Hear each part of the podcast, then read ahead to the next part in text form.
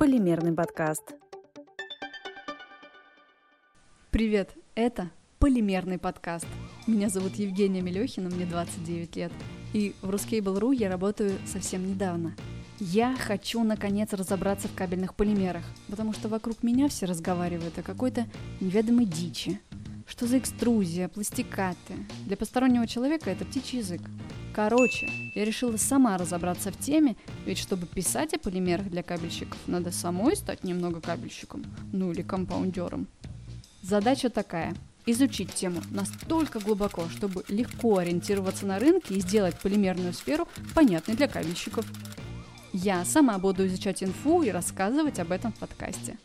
Должно получиться интересно. А еще мы с командой Ruscable будем готовить учебный курс, который сделает из меня достаточно квалифицированного специалиста, чтобы легко работать менеджером по закупкам или продажам кабельных пластикатов. Нехило.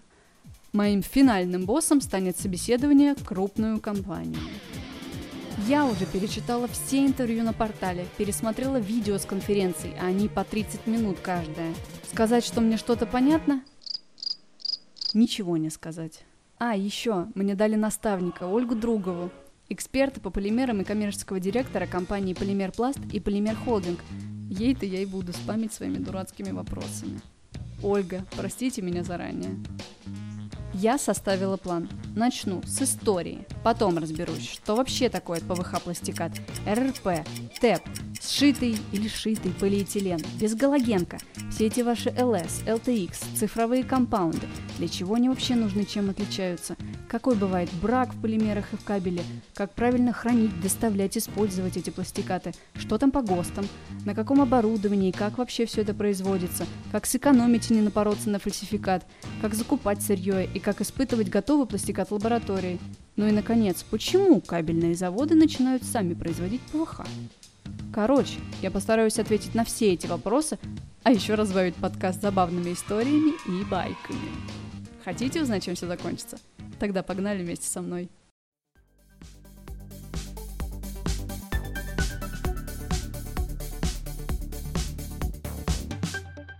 Полимерный подкаст. Сегодня 12 апреля, понедельник, день первый. Я открыла Google и начала с определений, конечно же. Википедия и документалка Discovery рассказывают. Полимеры – это химические соединения с высокой молекулярной массой, молекулы которых состоят из большого числа повторяющихся группировок. Угу. Сделаю вид, что сразу стало все понятно. Да. Пришлось нарыть учебник химии за 10 класс. И вот тогда стало что-то проясняться. Если вы кабельщик, забудьте слово полимеры. Мы будем говорить о компаундах. Постараюсь объяснить своими словами и попроще. Компаунды не так страшно. Давайте я приведу кухонный вот пример. Берем муку, яйца и сахар. Смешиваем это все, запихиваем в форму и ставим в горячую духовку. Получилась упругая булочка с корочкой. Ну вот, компаунды – это как бы смесь из ингредиентов, в составе которой есть полимеры – Например, ПВХ – это сырье, а компаунд – уже готовое тесто с разными добавками. И уже из компаундов, ну, тех самых гранул, что вы видели, можно слепить все, что душе угодно. Тапки, пакеты, пластиковые карты, оболочку для кабеля. Ну, только пахнуть эти штуки из ПВХ будут похуже, чем булочка.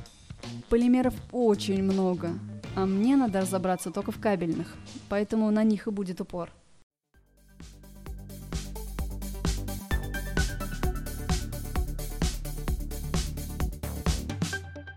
Полимерный подкаст. 13 апреля, вторник, день второй. Провела еще один вечер в Гугле и выяснила, что название материала придумал, прикиньте, наш химик Александр Бутлеров еще в 19 веке. Аж гордость взяла. Еще я отыскала инфу, что открывали ПВХ, внимание, четыре раза. И трижды его благополучно забывали. Ну, совсем офигели там. Первым был француз с красивым именем – Анри Реньо. Он в 1832 году, как обычно, химичил со своими штуками на основе винилхлорида. А тут самое сложное – это газ. Короче, он там что-то намешал, оставил на подоконнике и забыл. Ну, почему бы и нет? Подумаешь, у тебя там какая-то химоза на окне стоит неделю. Когда он вспомнил о пробирке, там образовался странный осадок – порошок белого цвета. Анри провел кучу опытов, но новый материал ни с чем не взаимодействовал. Химик разочаровался и в итоге вообще забил. Это и был первый раз, когда получился ПВХ, но оказался никому не нужен. Вторым, у кого внезапно получился ПВХ, был бородатый немец.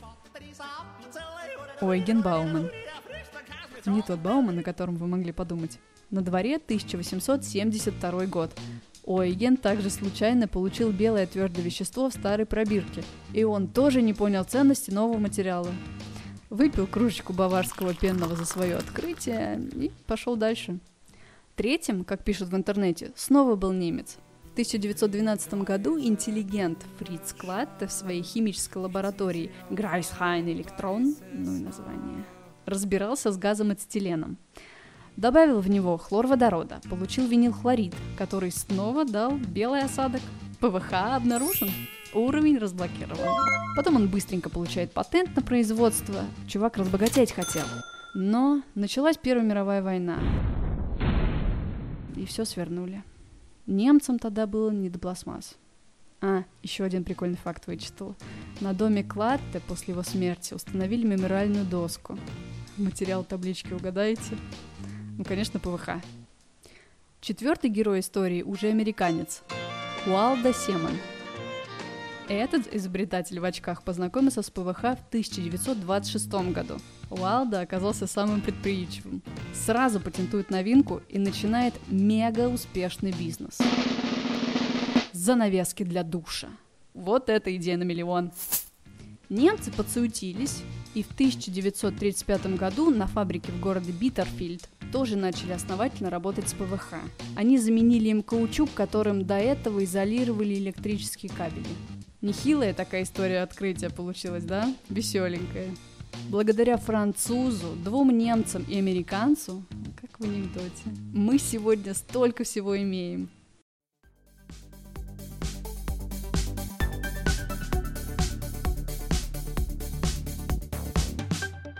Полимерный подкаст. 14 апреля, среда. День третий.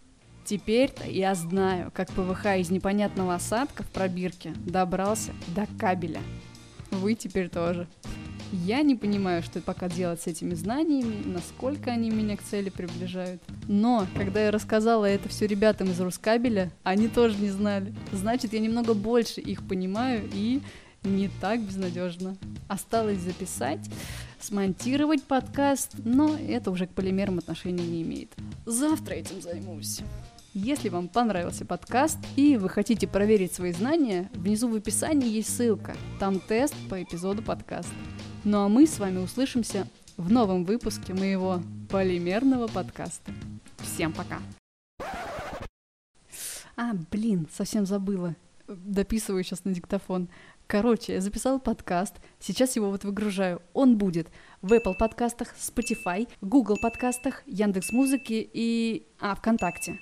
Подписывайтесь, пишите комментарии, ставьте оценочки и не забудьте про тест в описании. Я проверю. Так, я все. Bye-bye, касатики.